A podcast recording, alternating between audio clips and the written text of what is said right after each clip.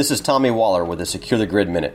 News outlets this week are filled with commentary about the prospect for a quote deal between North Korean dictator Kim Jong un and his democratically elected southern counterpart. Our nation's leaders must remember that a deal is only as good as the people making it, a fact made clear today by Israeli Prime Minister Benjamin Netanyahu when he unveiled a quote atomic archive of evidence that Iran continued to develop its nuclear program despite the Iran deal.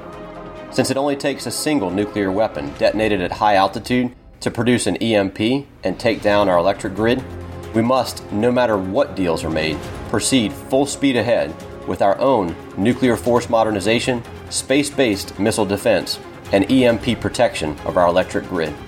Learn more at securethegrid.com.